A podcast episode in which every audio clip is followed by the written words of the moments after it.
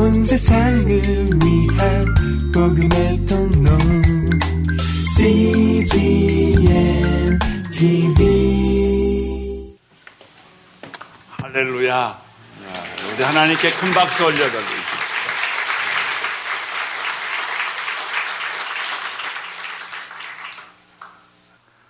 오늘 제목은 순종하고 헌신하기로 서약한 사람들. 어, 목사님과 여러분들이 성경 구절을 다 읽으셨습니다. 이스라엘 백성들은 어, 성벽이 무너진 성벽을 어, 목숨을 걸고 52일 만에 재건을 했습니다. 많은 방해도 있었습니다. 모진 고난 끝에 공사를 완성하고 나니까 처음에는 아주 기쁨이 충만했는데 얼마 같지 않으니까 마음이 허한 거예요. 영적으로 갈급한 거예요. 이것은 우리들도 일상생활에서 경험합니다. 좋은 집을 짓는 사람을 제가 많이 봤는데 집 지면 꼭 싸우더라고요. 건축하는 사람하고 뭐 이게 안 됐다, 이 칼라가 아니다. 아, 행복하려고 집을 샀는데 불행해지려고 싸워요. 그리고 자기가 집을 지어놓고 자기 거기서 사는 사람을 내가 별로 못 봤어요. 그렇게 고생하고 돈 들여서 집 지어놓고는 꼭 떠나요, 그 집을. 아, 이스라엘 백성들이 성벽을 완성해 하면 행복할 줄 알았어요. 불탄 성문을 만들면 괜찮을 줄 알았어요. 근데 이상하게 마음에 만족감이 없는. 여러분 자동차를 사보세요. 만족감 없습니다. 좋은 집 가보세요. 만족감 없습니다. 좋은 직장, 더 높은 데를 자꾸 올라가 보세요. 만족감 없습니다. 그 이상한 거예요. 그, 야, 행복하다. 이러질 않아요. 참, 내가 영적으로 만족한다. 이렇게 말하지 않고, 더 높이 올라가야 되고, 더 많이 가져야 되고, 더 많은 나의 라이벌이 생기고 이렇게 되는 거예요. 집을 지어놓고 아, 성벽을 건축해놓고 성문을 다 달아놓고 이제 다 끝나서 고향으로 돌아가서 집으로 돌아가서 좀 편히 쉬려고 하니까 자꾸 눈앞에 에스라 학사 에스라가 말씀을 읽어줬던 생각이 자꾸 나는 거예요. 그리고 그 말씀이 그리운 거예요. 그 말씀이 얼마나 좋았던지. 집에 있지 못하고 이 사람들이 다 누가 약속도 안 했는데 성전, 이스라엘 성, 성, 성전 앞들에 다 모였어요. 그러고 보니까 아, 자기들이 공통적인 생각이 든 거예요. 말씀을 듣자. 말씀을 듣자. 그래서 학사 에스라를 다시 초청해서 말씀 또 들려 주시오. 우리 찬송가도 그러지. 또 들려 주시오. 그런 찬송가 있지요.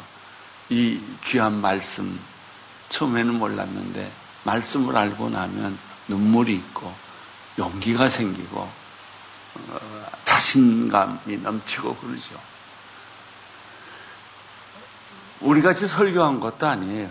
그냥 구약 말씀, 두루마기로 만들어진 구약 말씀을 들고 읽은 거예요. 읽었는데 그 말씀이 거울 같은 거예요. 그 말씀을 내, 내 나를 비춰보니까 우리가 우리가 지금까지 신앙생활 해왔던 것이 잘하느라고 했는데 다 쇼를 한 거예요. 그걸 본 거예요. 그러니까 원본을 본 거예요. 그리고 나는 그 말씀대로 열심히 살았다고 생각했는데 말씀을 다시 들어보니까 우리가 말씀대로 살지 못하고 위선과 형식이 있었다는 걸 알게 된 거예요. 제일 무서운 건 종교적 위선입니다. 우리 하나님 믿는 척, 교회 나오는 척, 기도하는 척 하지만은 실제로 내 마음의 중심에는 그게 없는 거예요. 그러니까 아무리 먹어도 배고프고 아무리 들어도 속이 안 차는 거예요, 이게. 근데 이제 학사 이스라가 두루마기로 성경 원본을 읽어주니까 그게 마치 거울같이 돼서 내 자신을 돌이켜 본 거예요. 그들은 울기 시작했어요. 죄를 뒤집어 쓰고, 울고, 통곡하고, 금식하고, 이런 현상이 막 생긴 거예요. 가슴이 찔리고, 내 위선의 마스크를 벗어버리는 것처럼. 그런 생각이 자꾸 드는 거예요. 그리고 어, 애굽에 있을 때 하나님이 어떻게 우리를 지켜주셨나? 홍해를 어떻게 건넜나? 이스라엘 백성들이 광야에 40년 생활을 어떻게 했나? 그 중에 하나님이 어떤 은혜가 나타났나? 광야는 사람이 못 사는 것이에요. 그런데 그 속에서 40년을 버티도록 살게 하신 첫째는 고난이요, 두 번째는 은혜를 발견한 거예요. 살 수 없는 데서 살았고, 또 견딜 수 없는 데서 견뎠고, 그리고도 끊임없이 이스라엘 백성들이 하는 게 반역이었어요. 불순종이었어요. 조금만 환경이 좋으면 그런 일이 생겨요. 차라리 그래서 아픈 게 낫고 좀 가난하게 사는 게 나아요. 예. 이 가난한 게 사는 사람들은 성인병이라는 게 없어요. 다 잘 먹고 잘 사는 사람들이 병에 걸리지, 진짜 생존하기 위해서 사는 사람들은 병 걸릴 틈도 없어요. 어, 그렇게 해서 그들은 회개하기 시작했어요. 그러면 회개라는 게 뭐냐? 간단히 말하면 말씀 앞에서 자기를 돌아보는 거예요. 원본 앞에서, 거울 앞에서 나를 비춰보는 거예요. 그랬더니 비슷한 줄 알았더니 전혀 다른 얼굴이라는 거예요. 그래서 자기 잘못을 깨닫고 회개를 하는 것이죠. 이 사람들은 거기에서 끝나지 않았어요.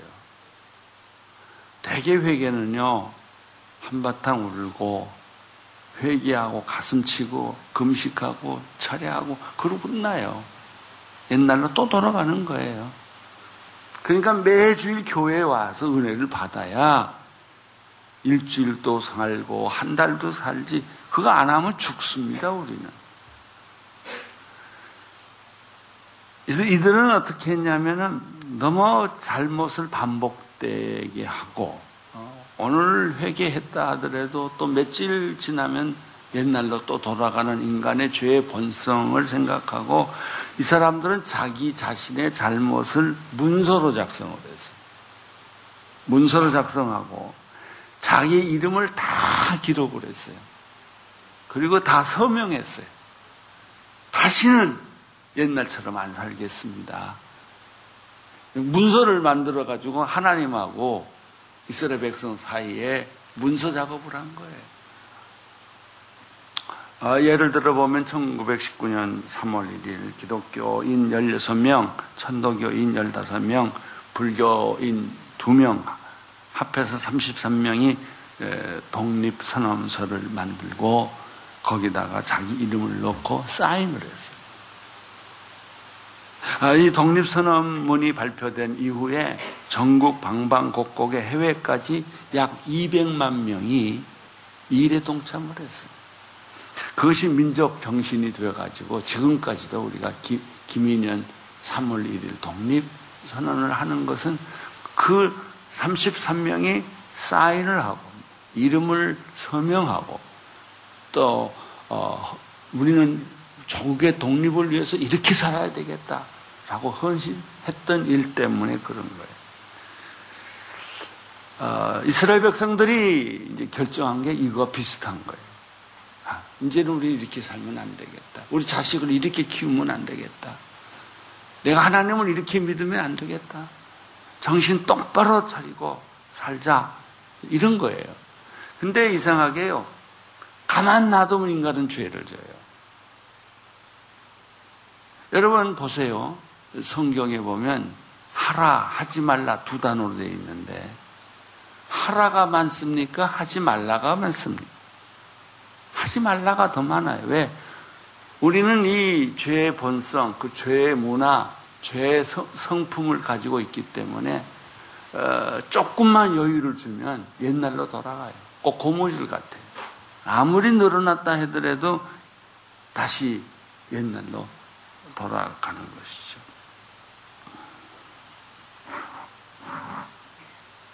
크리스천에게 있어서 진정한 개혁은 말씀으로 돌아가는 것입니다. 원본을 봐야 돼요. 거울을 봐야 돼요. 지금 한국 교회나 세계 교회가 다 망해가고 있어요. 미국은 다시 살, 퓨리탄 정신으로 안 돌아가면 망하게 돼 있어요. 그들은 마약, 매춘, 어, 그리고 게이, 레스비안, 하나님이 싫어하는 것만 온통 하고 그거 못하게 하면 고발하고 그래요. 정치화 됐어요. 무서운 나라가 이제 돼 갑니다. 과거에 하나님이 축복했다 하더라도 어, 앞으로 미국은 더 큰 어려움을 겪어요. 왜? 신앙을 포기했으니까. 하나님을 포기했으니까.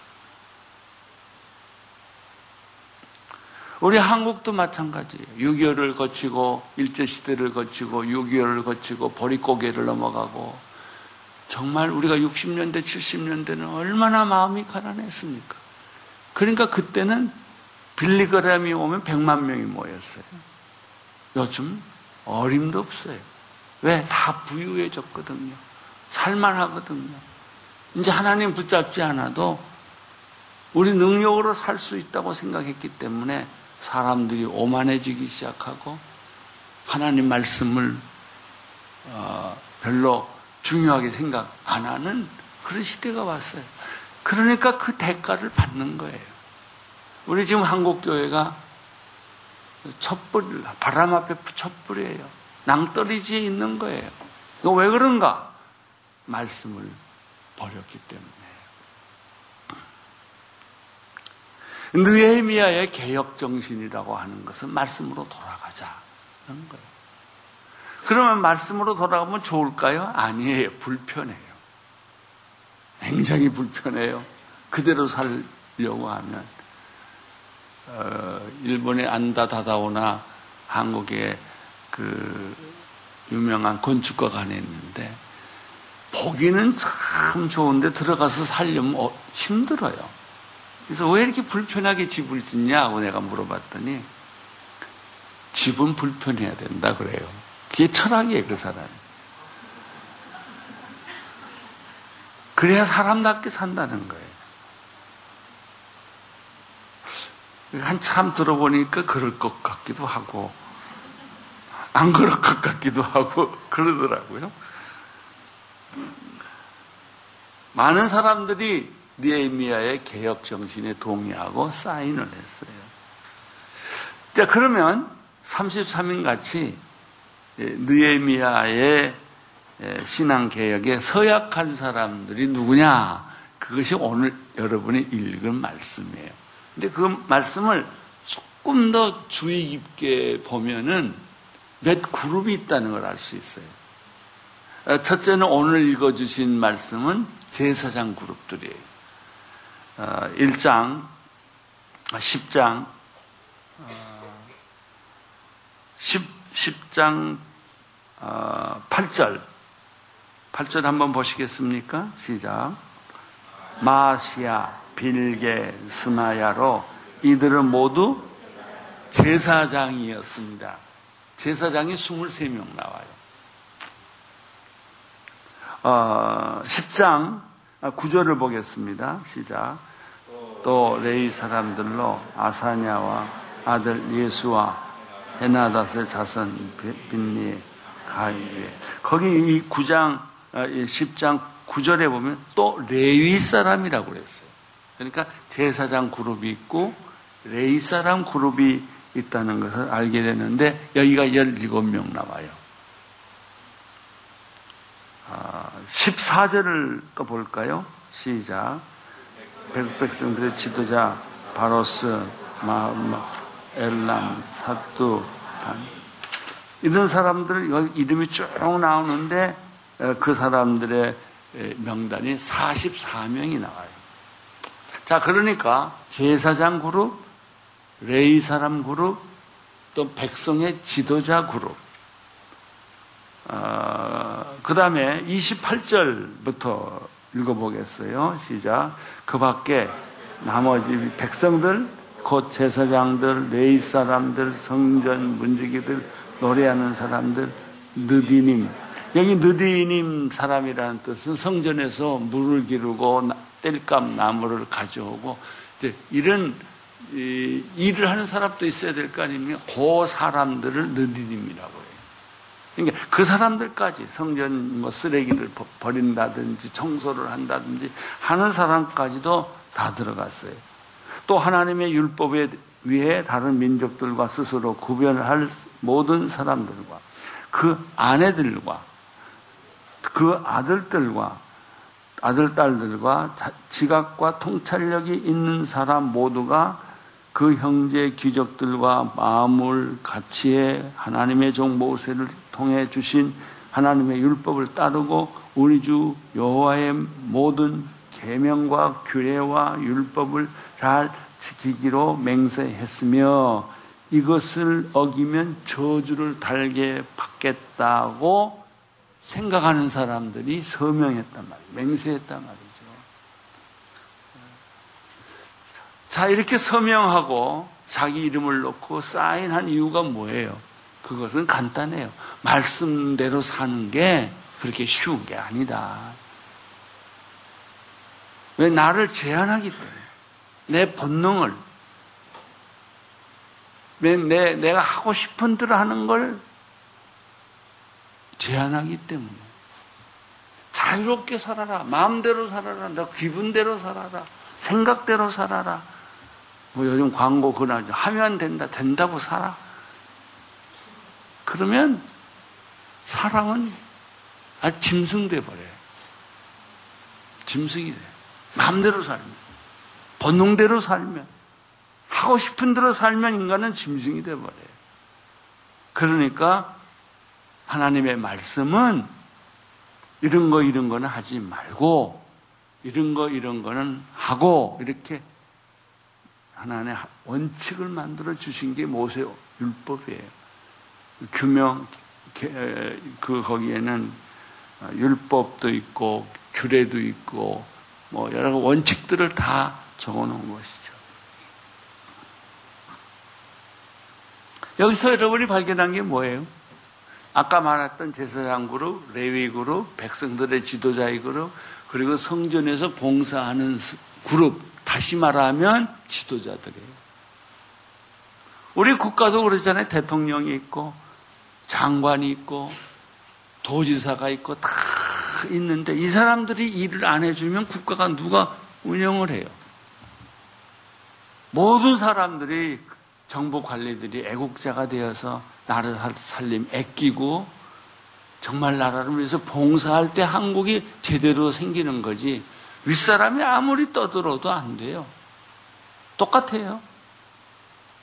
백성의 지도자들, 하나님 말씀을 맡은 레위인들, 제사를 맡은 레위인들, 제사장들, 이게 다 그 사람들이 또 교회 성전에서 일하는 사람들, 이 사람들의 이름이었다는 거죠. 여기서 우리는 리더의 중요성을 발견하게 돼요. 좋은 리더를 만나면 그 나라가 행복해요. 위기에서 살아나요. 그러나 좋은 리더가 아닌 사람을 만나면 다 까먹어요. 그리고 국민들이 맨날 싸우고 원망하고 이렇게 돼 있어요. 가정도 마찬가지. 아버지 학교에 구호 있죠. 아버지가 살면 가정이 산다. 맨날 구호하잖아 이러고. 그래요. 영적 권위라 권위자로 집에서 아버지를 주셨는데 그 아버지가 자기 자리를 지키지 않으면 부인은 도망가고 애들은 제멋대로 살고 가정은 파괴되고 그렇게 된 거예요. 그 아버지는 그 가정의 권위를, 권위를 상징하는 거예요. 요즘 권위를 다 잃었잖아요. 교수들도 권위를 없으니까 학생들이 제멋대로 가는 거고. 여러분, 이 지도자가 얼마나 중요한지 아세요? 또 지도자의 위치에 있는 사람들, 이 사람은 더 마음대로 사는 게 아니라 더 절제하고 살게 돼 있는 거예요. 지도자들 중에서 제일 중요한 지도자들은 종교 지도자들. 그 세상의 지도자들이 타락하기 전에 종교 지도자들이 타락을 했어요.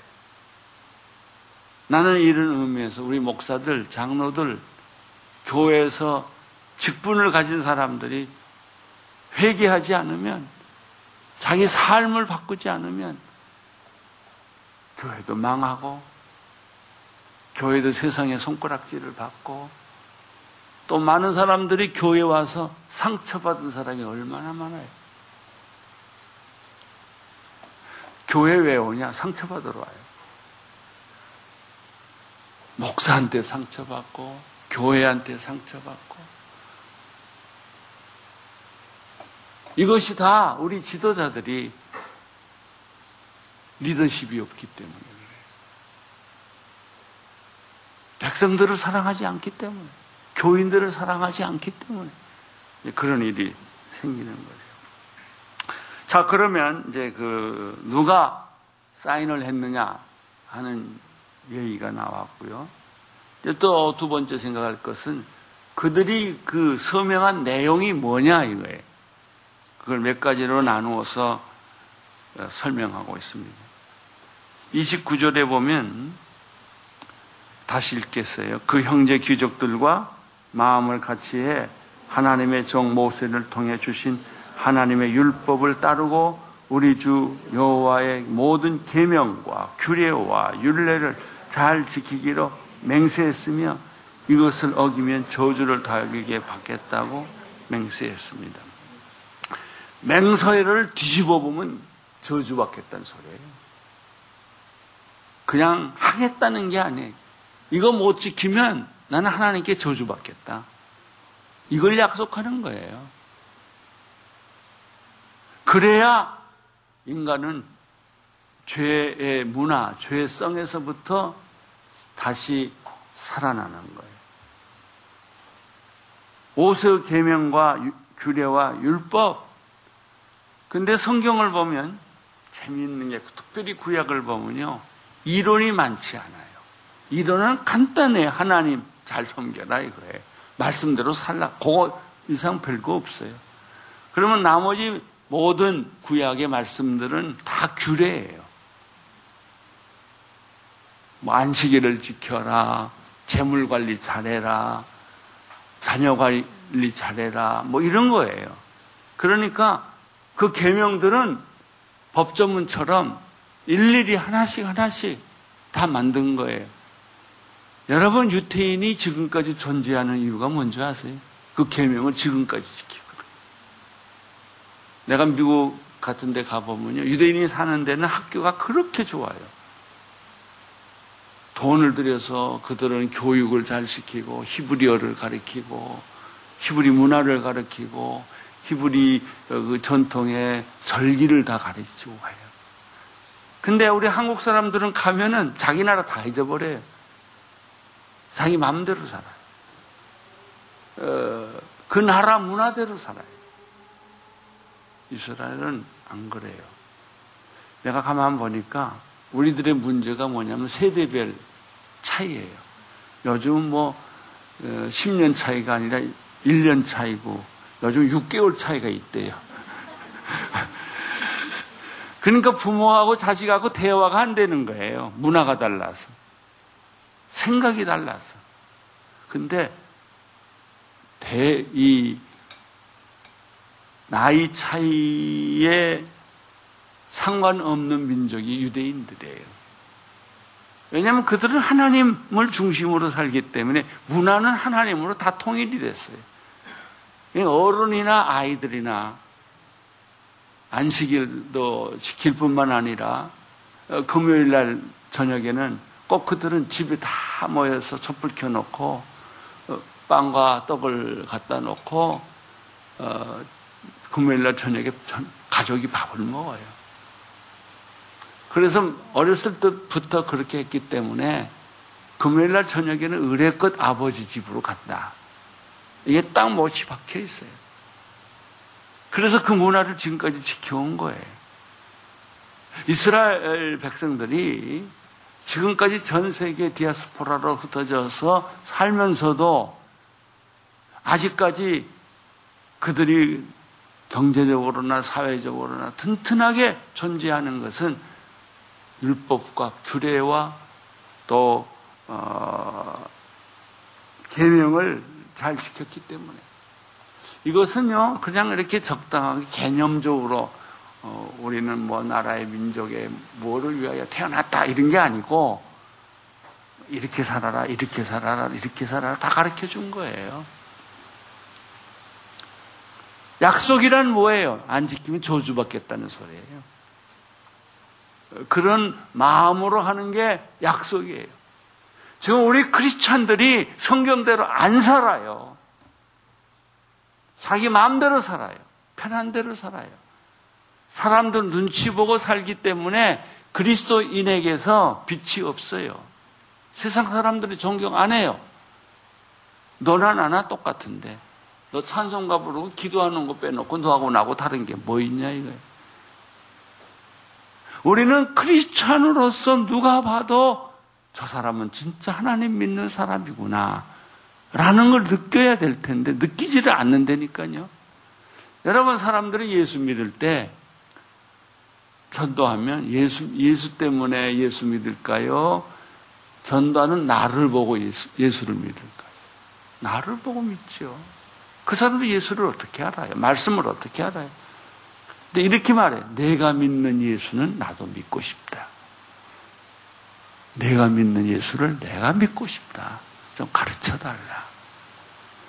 그럼 그만큼 우리는 예수 믿는 사람들이 자기 자신의 유혹, 본능을 거부하고 성경대로 살기 때문에 사람들이 그 사람을 보고 충격을 받는 거예요. 어떻게 저 사람은 저렇게 살 수 있나? 그 돈 가지고 어떻게 살 수 있나? 어떻게 저 사람은 저렇게 사람을 용서하고 살 수 있나? 화를 왜 안 내는가? 복수를 왜 안 하는가? 그거는 세상 사람들이 늘상 하는 일인데 크리스찬들은 그렇지 않단 말이죠. 그리고 예수 믿는 사람들은 그 바쁜데 교회 간다 이거예요.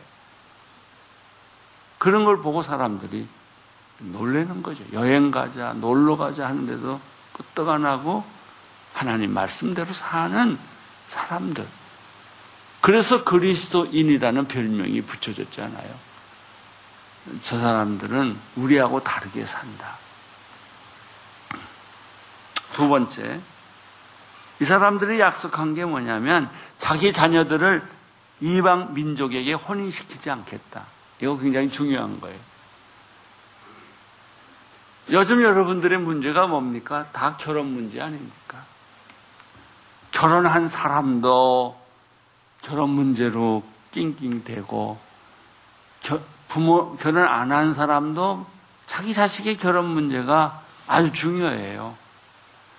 그럼 결혼 문제에 있어서 중요한 게 뭐냐? 원칙이에요. 원칙. 뭐 내가 큐피트 하사를 맞았다는 등, 뭐 눈이 맞았다는 등 그게 결혼이 아니에요. 그래 결혼은 원칙에 원칙이 중요해요. 내가 하나님 뜻대로 산, 사는 사람과 결혼하겠다. 그래서 그 당시의 문화로서는 이방 민족하고는 결혼하지 않겠다. 왜 이방 문제 이방인들하고는 결혼하지 않겠냐 하면은 이방인의 사람들은 다 우상을 섬겼기 때문에. 그럼 우상을 섬기는 집의 가정에서 태어난 딸은 그 문화가 그대로 온 거예요. 그리고 이스라엘 사람들하고 결혼하면은 남자를 다 바꿔놔요. 우상 믿게끔. 여자가 훨씬 셉니다. 여자 하자는 데는 결국은 나이 4, 50대면 다 따라가요. 그러니까 여자가 예수를 똑바로 안 믿으면 그 사람은 우상 숭배하게 돼 있어요. 그 대표적인 사람이 누구예요? 솔로몬이에요. 솔로몬은 여자를 하나님이 축복해 줬는데 여자를 잘못 선택을 한 거예요. 그래서 결혼하고 나서 여자가 천 명이 있었는데 다 산당에 우상을 숨긴 거예요. 그러니까 여자가 울고 맨날 앙앙거리니까 그래 해라 해라 그랬겠죠. 여러분 그 성경에 보면 아합이라는 왕이 있는데 이스라엘 중에서도 아주 악한 왕이 됐는데 왜, 그래, 왜 그래요? 이세벨이라는 여자를 얻어서 그래요. 이세벨이 시키는 대로 한 거예요. 그러니까 여기서 정신은 뭐냐면 이방인 뭐 예를 들면 국제 결혼 하지 말라 이런 뜻이 아니에요. 그, 그런 뜻이 아니라 다 국제 결혼도 좋고 뭐 자기 가족끼리 결혼해 저기 저 자기 나라 사람들하고 결혼해도 다 괜찮은데 중요한 것은 신앙이에요. 그러니까 예수 안 믿는 사람하고 결혼해서 그 사람 예수 믿게 하면 더 좋은 거죠. 그러니까 예수 안 믿는 사람하고 결혼하지 말라는 것도 아니고 또 다른 어, 집안하고 결혼하지 말라는 것도 아니고 문제는 결혼하고 나서 내가 우상숭배하느냐 하나님 믿느냐 여기 초점이에요. 세상적으로 잘 나가는 사람 너무 좋아하지 마세요. 다그 대가를 치루어요. 얼굴 예쁜 여자 너무 좋아하지 마세요. 그 대가 치릅니다. 중요한 것은 신앙을 보호하라는 거예요. 신앙을. 그러면 여러분의 인생이 끝까지 보장돼요. 아무리 좋은 결혼해도 이혼하면 뭐 하겠어요? 그, 그러지 않도록 사전에 예방하라. 그래서 이제 우리는 그렇게 하겠습니다. 하나님 중심으로 살고 결혼도 우리 자녀 결혼들도 그렇게 하겠습니다라는 서약이에요. 어, 세 번째는 안식일과 희년을 잘 지키겠습니다.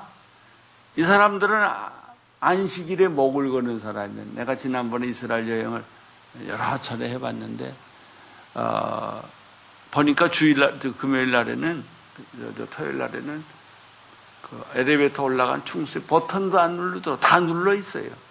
누르면 이게 노동이 되니까.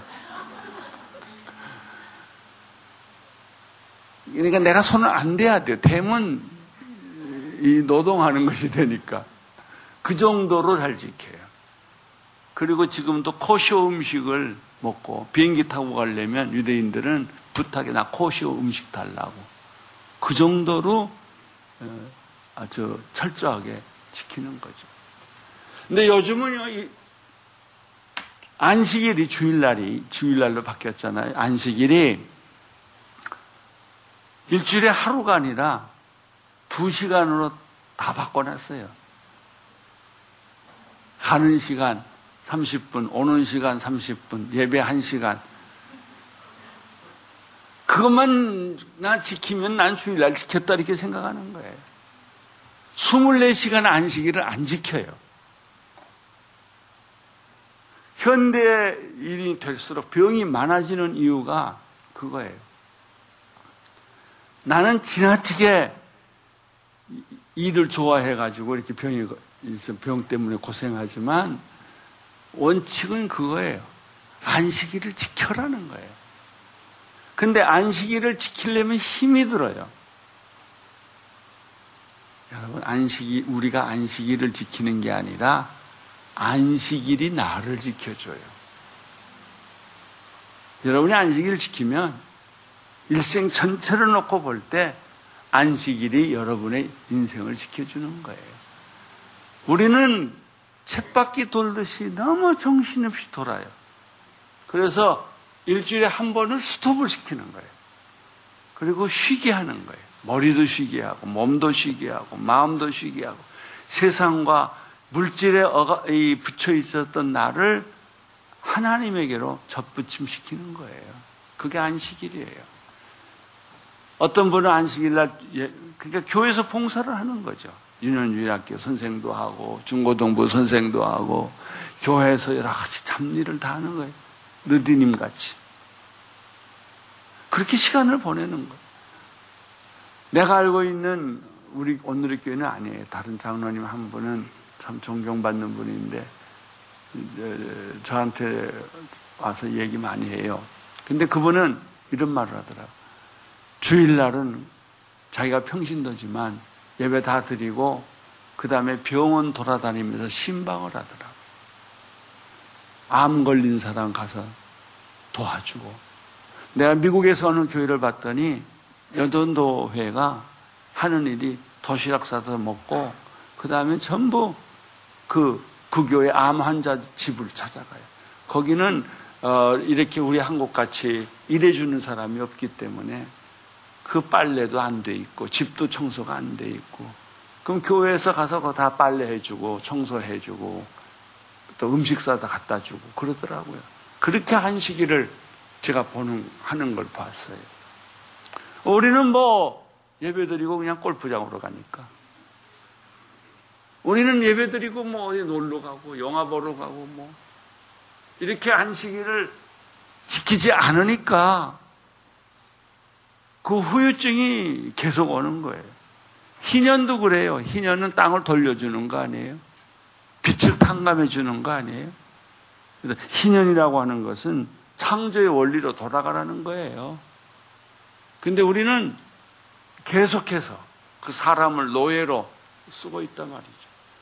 땅도 쉬지 않게 해요. 너무 땅을 사용을 해서 그 다음에 땅이 비실비실해져 가지고 아름다운 곡식을 만들어내지 못하는 거죠.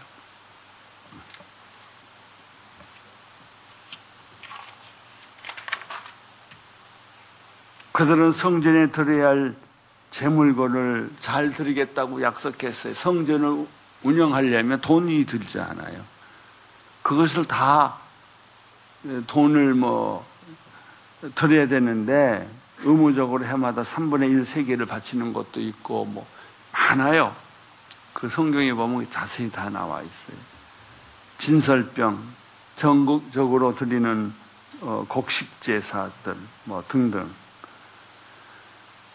이런 거 잘 안 줬어요. 다, 다 그냥 내가 잊어버리면 하나님 다 잊어버릴 거다 이렇게 생각해가지고 헌금도 안 하고 절기세도 내지 않고 제사세도 내지 않고 그러니까 하나님의 교회가 관리가 안 되는 거예요. 집이. 천년매를 드리겠다는 약속도 있었어요. 아들을 낳으면 첫 자식은 하나님께 드리고 짐승도 다 첫 자식, 첫 새끼들 드리고 어, 이런 어, 곡식도 그랬던 것이죠. 저는 시골에 있을 때 이런 기억이 하나 있어요. 거기 예수 잘 믿는 할머니 한 분이 있었는데 그 할머님이 나를 만나러 왔어요. 어떻게 오셨냐고 그랬더니 여기 이 할머니들은 이게 발, 발, 봄, 봄빼이가, 이 발, 그, 네? 몸빼 같은 게 있잖아요. 거기서 이 속에서 뭘 넣더니 봉지에 싼 걸 하나 꺼내더라고요. 그게 보니까 잘 익은 감이에요. 그 감을 나한테 주시는 거예요. 근데 감은 참 잘 익었는데 좀 걱정스러워. 이게 더러운지, 괜찮은지. 그래도 그 사람은 그, 그 성경의 말씀을 잘 지키려고 애썼던 분이세요. 여러분, 구약이라고 무시하지 마세요. 율법이라고 나쁜 거 아니에요. 다 오늘 신약 시대에도 그 정신은 계속되어야 되고 그게 예수님에게로 완성됐을 뿐이지 구약의 종교 생활은 지금도 유효해요. 오늘 기독교인들이 세상에 존경을 못 받는 것은 그런 삶이 없기 때문에 퓨리탄 같은 삶이 없기 때문에 그리고 11조를 드리겠다고 그들은 약속을 했어요. 11조는 우리의 경제 문제, 우리의 삶의 대부분은 돈 아닙니까? 여러분 항상 돈이 넉넉하신 분 계세요? 나는 보니까 사장은 돈 빌리러 다니는 사람이 사장이더라고. 항상 쪼들려. 돈이 많은데 쪼들리는 사람이 있고, 돈이 없는데 풍성하게 사는 사람이 있어요. 여러분 어느 쪽에 속하세요?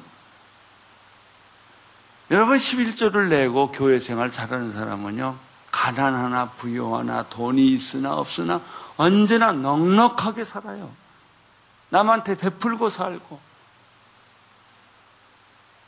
그걸 사람들이 지키기가 어려운 거예요. 그건 신약 때만 어려운 게 아니라 구약 때도 그렇게 어려웠어요. 돈 문제니까. 돈 문제는 항상 어려워요. 이 돈 내면 내가 굶을까봐. 미국 사람들을 보니까요, 다 월, 저기, 저, 월세가 아니고 뭐죠, 저, 페이먼트에서 살잖아요. 뭐 이렇게 냉장고 하나 사도 그렇고 자동차 사도 그렇고 돈 조금 내고 그다음 활부제도 뭐 이런 걸 내잖아요. 그러니까 내가 미, 국 사람들을 가만 보니까 이제 한, 한 달에 수입이 이만큼 되면은 먼저 뗄 것부터 다 떼요. 집세 내고 뭐 수도세 내고 전기세 내고 그리고 다 떼고 마지막에 남으면 11조예요. 그래서 재밌는 유머가 있어요. 100불짜리는 큰 백화점에서 돌아다니고 20불짜리는 식당에 가면 돌아다니고 1전짜리는 교회 가면 많다고. 근데 이상하게 11조를 하면 자꾸 넉넉해져요. 마음이 부유해지고.